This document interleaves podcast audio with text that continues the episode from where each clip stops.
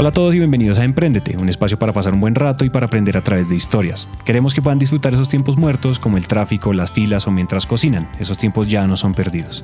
Síganos en nuestras redes sociales, arroba Somos Emprendete para conectarse con más de nuestro contenido.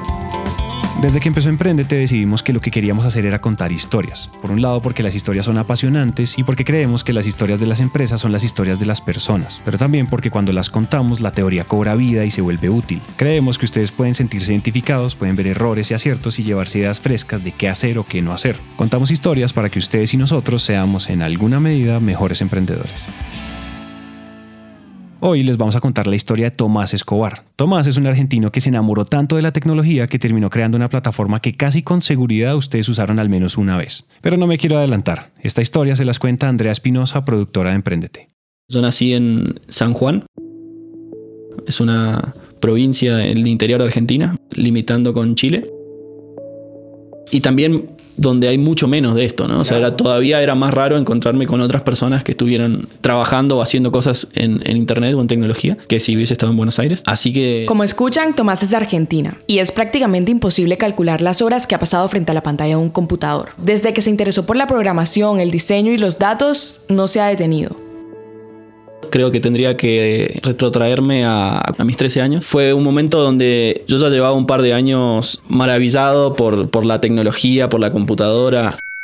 Internet empezó a ser una, algo, algo, más común, ¿no? O sea, todavía nos conectábamos con el modem de 56K, ¿no? Pero, pero ya era más común. Y lo que empecé a ver es que a través de Internet podía acceder a, a productos y mundos enteros. Y eso fue algo que me fascinó. Me planteé, bueno, yo quiero no solo consumir en Internet, quiero crear que fue inicialmente a mis 13, yo estaba leyendo Harry Potter. Todavía no habían salido todos los libros, creo que iba por el cuarto, todavía no salía. Con lo cual había muchas comunidades de Harry Potter, eh, había sitios donde, donde había distintos tipos de, de, actividades, desde noticias a foros, a juegos. Y ahí fue donde dije, bueno, voy a volcar este interés mío de Harry Potter, pero armando algo propio. I'm by the way.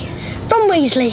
I'm Harry, Harry Potter. Terminé haciendo en un sitio que se llamó Harry Fanáticos. Llegó a tener bastante, bastante audiencia. La verdad que no me acuerdo cuánto, pero eran miles. Fue un proyecto que me habrá durado unos 2, 3 años y, y se, se, desarrolló y se hizo mucho más complejo, ¿no? Con, después tenía juegos, tenía todo un sistema de, de simulación de Hogwarts y las casas y te sorteaba. Y, o sea, como que fui perfeccionando mis habilidades. O sea, aprendí programación, aprendí diseño.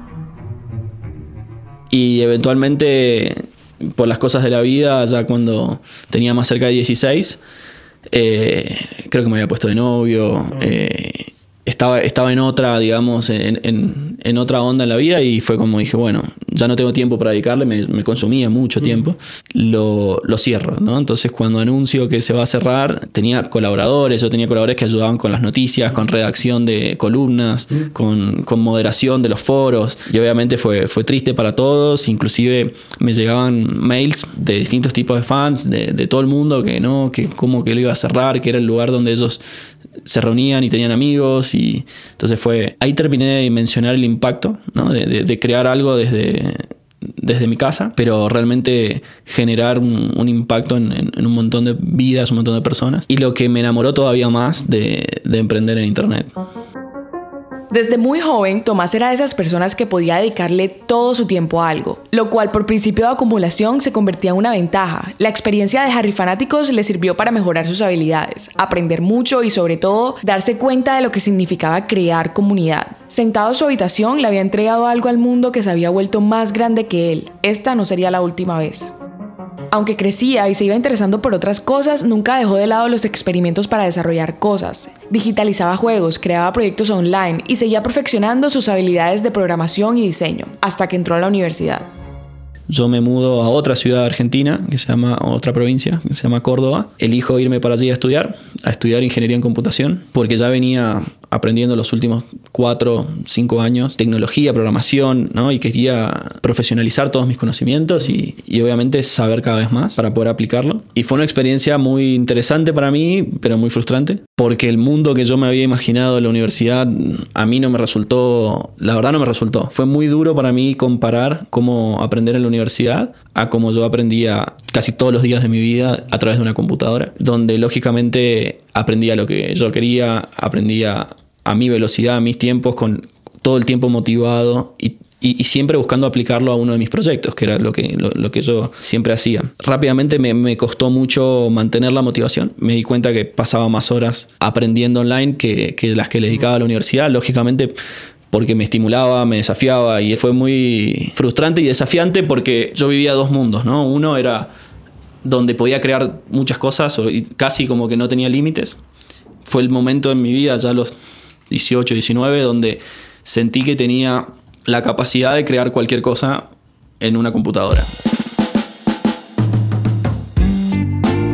Este tipo de ideas rápidamente significarían problemas y dilemas de todo tipo, consigo mismo y con su familia. Era muy difícil de explicarlo a mi familia o, a mi entorno social, lo que yo estaba haciendo, porque para ellos yo estaba siendo un mal alumno y estaba perdiendo el tiempo. De lo que se esperaba de mí era terminar la universidad o completar la universidad en tiempo y forma, con lo cual empecé a claramente a tener una presión social autoimpuesta también, eh, bastante grande, porque imagínate que yo, como, como te decía antes, me fui de San Juan, que era donde vivía, a Córdoba a estudiar. O sea que el único motivo al que yo me mudé era estudiar, ¿no? Estudiar en la universidad. Y obviamente me estaban bancando mis viejos, ¿no? O sea, mi padre. Entonces, para mí era, era muy difícil no fallarles, pero al mismo tiempo me era, me era muy difícil no seguir mi instinto y, lo que me gustaba. Me encontré atrapado entre, entre esa sensación y fue, fue muy duro, fue muy difícil, muy frustrante terminar de reconocer que, que tal vez yo tenía una mejor manera de aprender y que yo ya la había encontrado,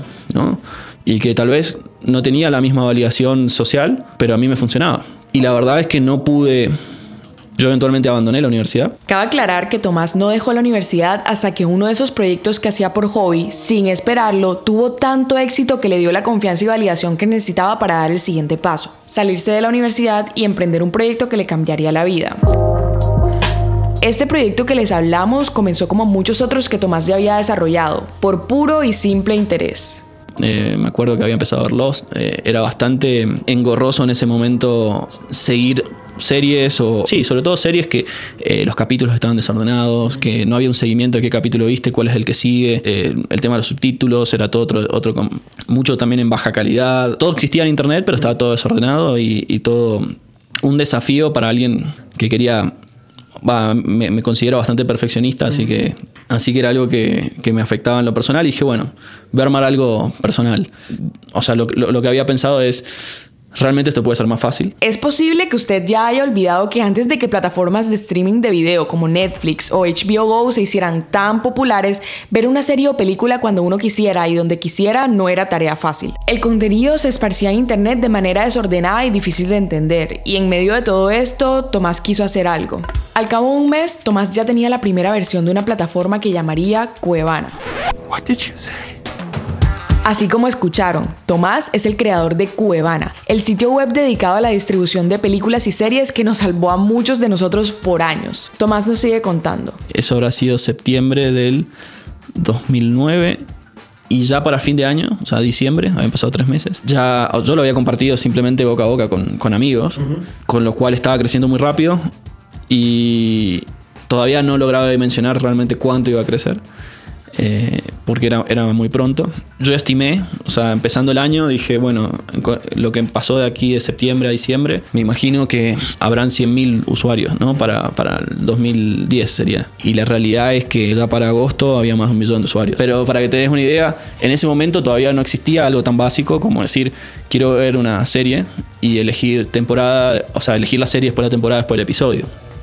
No había ese ordenamiento de la información todavía era... La verdad que no. O sea, Cuevana fue el primero que lo tuvo y era, claro, sí, si querías ir a ver una serie de una manera ordenada y poder elegir un episodio, era Cuevana. Obviamente uno de los focos de éxito de, de Cuevana fue una experiencia realmente más pulida y más centrada en el usuario, o sea, donde buscaba ordenarle y facilitarle. Más allá de eso, también hubo un cambio grande entre antes se priorizaba mucho, eh, antes de Cubana, digo, mucho las, no sé, los estrenos. Y Cubana tenía un interés claramente más por indexar y, tener una base de cine bastante más robusta y bastante más extensa, con clásicos, con, con géneros de todos los países también. Con lo cual eso también creo que que fue un gran diferencial. Esto empezó a generar un, hábito de consumo mucho más acelerado, donde se empezó a consumir mucho más contenido, porque veías lo que querías cuando querías, que es un concepto hoy muy, ya muy común en nuestras vidas, eh, pero en ese momento no. Y es que la verdad ¿Quién no usó Cubevana? Entre 2010 y 2013 era muy difícil que alguien de este lado del mundo no conociera este nombre, que por cierto, también ayudó a su crecimiento es algo único, ¿no? O sea, eh, igual no, no, significa otra cosa, mejor dicho. Eh, y eso hizo que se, el boca a boca se esparciera muy rápido, ¿no? O sea, no había que dudar entre, ¿pero qué Cuevana, este o el otro? No, había, solo significaba una cosa, solo era una cosa, era bastante fácil de pronunciar, fácil de escribir, y obviamente todo el crecimiento de Cuevana fue totalmente orgánico, totalmente de boca a boca. Y creo que ese también es un buen tip, ¿no? O sea, saber nombrar eh, los productos o, o los o los servicios, intentar de que si te buscan en Google no, no, aparezcas con cinco otras alternativas que no tienen nada que ver con lo que haces. ¿no? O sea, buscar un nombre original lleva tiene un desafío de construcción de marca, pero después tiene muchas recompensas. Esta parte es anecdótica, pero aprovechando que Cuevana fuera una plataforma tan usada por todos nosotros, ¿no les da curiosidad saber de dónde viene ese nombre? A nosotros sí, y por eso se lo preguntamos. Cuevana, la verdad que el nombre estaba buscando un, nombre que tuviera un dominio libre, dominio.com. En esa época los dominios.com eran muy importantes, tener un buen dominio. Entonces empecé a buscar dominios libres, pero estaba buscando nombres que fueran lo suficientemente fáciles de recordar y, de compartir. Estaba un poco bloqueado, entonces abro Google Maps y empiezo a ver nombres de ciudades, nombres de países. Y, cuando iba por Centroamérica, eh, miro Cuba y miro La Habana y cuando la junté se dio que, que quedó Cuevana. Y dije, ok, Cuevana, Cuevana empezó a sonar en mi cabeza y sí puede ir, puede ir. Y estaba libre y dijimos, bueno, lo, registramos. Así que desde ahí quedó y rápidamente se, se naturalizó. Si estaban esperando una explicación más significativa, pues no existe. Lo que importa es que muy rápido la palabra Cuevana ya significaba algo. Cuando explotó su popularidad, Cuevana alcanzó a tener medio millón de entradas por día, lo cual significaba mucho trabajo más para Tomás. Era muy difícil eh, sostener el sitio mismo, los servidores, o sea, era, ya no importaba solamente eh, que funcione, ahora tenía que funcionar y ser eficiente para poder escalar, ¿no? Entonces, la verdad me desafió mucho a nivel técnico también, de hecho fue, y era estar ahí intentando solucionar todo el tiempo la disponibilidad de los servidores, de los picos, fue un aprendizaje forzado y acelerado en cuanto a lo técnico. A ver, no es que me sienta necesariamente orgulloso, pero había días que eran 16 horas dedicadas a Cubana porque bueno, la verdad que estaba solo, lo, hice solo, entonces había demasiado para hacer. Pero desde que me levantaba hasta que me iba a dormir, era, había días que era totalmente dedicado a, a Cuevana. Si bien yo ya venía construyendo distintos productos, este fue claramente el que tuvo mayor penetración y por ende también mayor retroalimentación, feedback, era bueno cómo mejorarlo constantemente, cómo, cómo trabajar una experiencia claramente centrada en el usuario todo el tiempo. Lo, que sí eventualmente había era como usuarios, colaboradores o moderadores que ayudaban a, eh, si se quiere, a, gestionar comentarios, críticas, porque después eventualmente empezó a haber spam, bueno, había distintas cosas, entonces yo creé herramientas para que, más usuarios pudieran ayudar. Todo lo que respecta al producto, al desarrollo, al diseño, eh, en definitiva era, era todo responsabilidad mía. Eh, aprendí muchísimo por eso también, pero, pero me, demandó muchísimo. Obviamente para mí era una adrenalina y total, así que lo hacía con gusto, ¿no? Pero, pero fueron momentos que viéndolos, digamos, tal vez demasiado intensos, ¿no? O sea, o por lo menos como, como lo tomé, ¿no? O sea, pero, bueno, creo que fue la única forma que, que, supe cómo hacerlo. No sé si a ustedes también les pasó, pero cuando yo usaba Cuevana me sentía una plataforma creada por un equipo de personas. Pero lo cierto es que ese equipo era solamente Tomás, durmiendo poco y trabajando sin parar. Y es que la verdad, para meterse voluntariamente en este lío, había que ser bastante apasionado y al mismo tiempo bastante loco. A Tomás le fascinaba el hecho de que cualquier cambio, mejora o detalle impactara de manera directa en millones de personas. Era casi como una droga.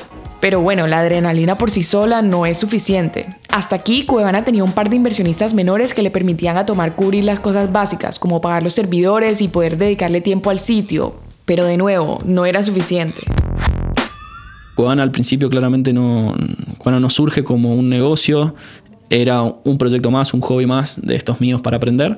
En otro estadio de mi vida, capaz Cuevana nunca podría haber nacido como nació. Hasta ahí todavía no los había pensado nunca como un negocio. Y entendí que, para seguir avanzando en, estos proyectos yo tenía que crecer y, convertirme más en un emprendedor. Ya empezar a desarrollar negocios, no solo proyectos. De hecho, eso hizo que me mudara a Buenos Aires. Había otro, otro nivel de, oportunidades y de conexiones y a medida que viajaba a Buenos Aires me daba cuenta de que si quería poder realmente emprender en tecnología, había mucha diferencia de, de oportunidades entre Buenos Aires y el resto del país. Así que me fui para Buenos Aires. Y en ese sentido empecé también a, trabajar e intentar convertirlo en un emprendimiento, ¿no? O sea, Cobana no tenía una sociedad, no tenía nada constituido, no tenía empleados, no tenía, no tenía ingresos. O sea, si bien al principio, los primeros muy pocos meses tenía ads, eh, rápidamente los lo retiré porque justamente quería convertir a Cuevana en un emprendimiento y para eso tenía que ser muy claro en que no quería crear un negocio sin el resto de las partes, sin la industria, sin los usuarios, con lo cual empecé, empecé a dialogar con la industria, con, las distintas majors. Cuevana estaba generando una disrupción en, el modelo de distribución de la industria y era muy difícil para la industria también una sola persona, y ni hablar, un chico de 22 años, fuera quien tomara el poder, si se quiere, de esa distribución, cuando históricamente han sido ellos y, querían mantenerlo. ¿no? Y de hecho, eh, muchas veces hablé del poder de los usuarios, que fue la verdad el poder que yo tenía, con el que yo realmente podía negociar y con el que yo realmente podía sentarme en la mesa de, muchas eh, empresas o, personas que nunca me hubiesen abierto la puerta. Muchas veces me preguntaban o me, o, me recriminaban, mejor dicho, es ¿por qué fuiste eh, por atrás nuestro en vez de haber venido del día uno y haber construido esto juntos? Y siempre la respuesta era, si hubiese venido el día uno no me atendían la puerta. Eh, la única forma que me atendían la puerta era con, con 15 millones de usuarios atrás. Hay que aclarar que este sistema de reproducción de contenido no contaba con los derechos de autor de las productoras de la industria, y eso evidentemente levantaba un debate legal. De hecho, aunque la parte de programación del sitio era trabajo de Tomás, pronto tenía un equipo de abogados que lo asesoraban en esta parte. La pregunta era, ¿cómo volverlo un emprendimiento sostenible? Y por supuesto, ¿cómo hacer un negocio legal? Tomás debía negociar los derechos directamente con los grandes de la industria. Imagínense la escena. Este chico de 22 años tocando puertas y sentándose con los pesos pesados y directores de las productoras para negociar. Esto significó otro gran desafío que lo obligó a crecer y aprender muy rápidamente. Ahora, en cuanto al modelo de negocio, Tomás estaba planteando dos cosas. A ver, la realidad era en definitiva constituir Cuevana y, poder licenciar a la industria los contenidos y poder pagarle por, por cada reproducción. Había distintos modelos que estábamos manejando. Uno era claramente un modelo más freemium también, o sea, inclusive con, anuncios, con, ads como YouTube. Eh, y había otro modelo de suscripción, más como Netflix también. Sobre todo porque había distintos niveles de contenido. Eh, había contenido tier 1, tier 2, tier 3, donde había cierto contenido tier 1 que las mismas productoras manifestaban este contenido no puede estar gratis. Por ejemplo, Disney tiene una política de que su contenido nunca puede estar gratis. Entonces sí podías ponerlo en un modelo de suscripción, pero no en un modelo de ads. ¿no? Pero había otros contenidos que sí podían entrar en un modelo de ads, otro tipo de compañías. Ah, la dificultad era armar carteras de, contenidos que, fueran lo suficientemente atractivas para lanzarlas ya con, un nuevo modelo de negocios. El desafío era no quedarse corto también, porque, porque Cuevana ya había indexado una, una gran cantidad de contenido disponible en Internet y si ibas a pasar a otro modelo, lógicamente ibas a tener menos contenido, pero era entender un equilibrio que fuera lo suficientemente atractivo para el usuario para que no fuera un, backslash, digamos, o sea, como algo negativo en, la, en la misma marca de Cuevana, ¿no? En este punto ustedes se preguntarán, con todo este trabajo y tiempo dedicado, ¿Cuándo viene la parte en que se hace millonario con este sitio web de millones de usuarios? Quisiera decirles que ahora viene esa parte de la historia, pero lastimosamente nunca ocurrió. La verdad es que Tomás estaba enfrentándose a un monstruo y a un proceso que estaba tomando mucho tiempo y dando muy pocos resultados. Más tarde que pronto, Tomás puso en una balanza su tiempo y comenzó a dudar si todo esto realmente valía la pena. Allí por el 2012 ya habían, había procesado que mi tiempo en Cuevana se estaba acabando, eh, que fue algo muy difícil de, de decidir y, de concluir, porque uno siempre por un lado mi mente emprendedor, emprendedora me dice, bueno, es un desafío más encontrar la vuelta y encontrarle, eh, esto es un obstáculo, lo vamos a superar, pero no lograba terminar de convertirlo en un emprendimiento. Eh, siempre había estado cerca, en algunos casos muy, muy cerca, pero no se habían terminado de concretar y, y todo se terminaba dilatando y eran más tiempos intentando dar esa batalla y convertirlo en un emprendimiento. Y entonces en algún momento tenía que, también reconocer, bueno, o sea, quizás es mejor aprovechar los años más productivos de mi vida en algo que realmente pueda capitalizar. La verdad que no me estaba dando de comer. No sé si ustedes han visto ese meme o esa imagen donde hay un minero con una pica que se rindió justo antes de llegar a un enorme diamante. Quien sea que lo hizo, lo hizo con buenas intenciones y nos está invitando a perseverar, nos está invitando a no rendirnos. Pero lo cierto es que esa invitación resulta un poco problemática. Es el dilema entre el perseverante y el testarudo porque no es posible identificar si hemos intentado lo suficiente, si hemos tocado suficientes puertas o si simplemente es hora de apagar las luces, porque ojo, rendirse no es sinónimo de cobardía, incluso a veces es todo lo contrario. Ahora, decir que Cuevana fue un fracaso también es una verdad parcial, y lo es porque la palabra fracaso es igual de problemática. Las cosas al final no funcionaron. Al final no hubo un modelo de negocio que le permitiera legalidad y sostenibilidad financiera en el tiempo. Eso hay que decirlo. Hay que decir también que hacer empresa a partir de algo que nace como un hobby y de una simple pasión es duro, es durísimo y se lo decimos por experiencia, que ese cuento de encontrar un modelo de negocio en el camino es ingenuo, es demasiado riesgo, incluso para un emprendedor. Sin embargo, también hay que decir que con Cuevana Tomás maduró técnica y empresarialmente tanto y en tan poco tiempo como muy pocos podrían contar. Y por eso es que este primer episodio es simplemente el inicio. En el siguiente les vamos a contar cómo un joven de 20 años que desarrolló solo la plataforma de series y películas más famosa de la década pasada terminó creando algo que se parece mucho más a la universidad del futuro. Hola a todos, mi nombre es Andrea y este episodio es la continuación de la historia de Tomás Escobar. En, ese momento tocó justo, ¿no? la fibra de si quiero hacer algo en educación. Veía ya en ese momento, me pasó a mí, pero lo veía en amigos. Ya estamos en Colombia también abriendo operaciones con clases presenciales y online. Estamos eh, próximos a abrir México. Vamos a empezar México a, comienzos de. Creo que es todo un, proceso de, de, aprendizaje. Es aprender a solucionar problemas y a generar valor. En la mayoría de los casos, casi todos, lleva años. Mi nombre es Andrea y nos vemos en la segunda parte de esta historia.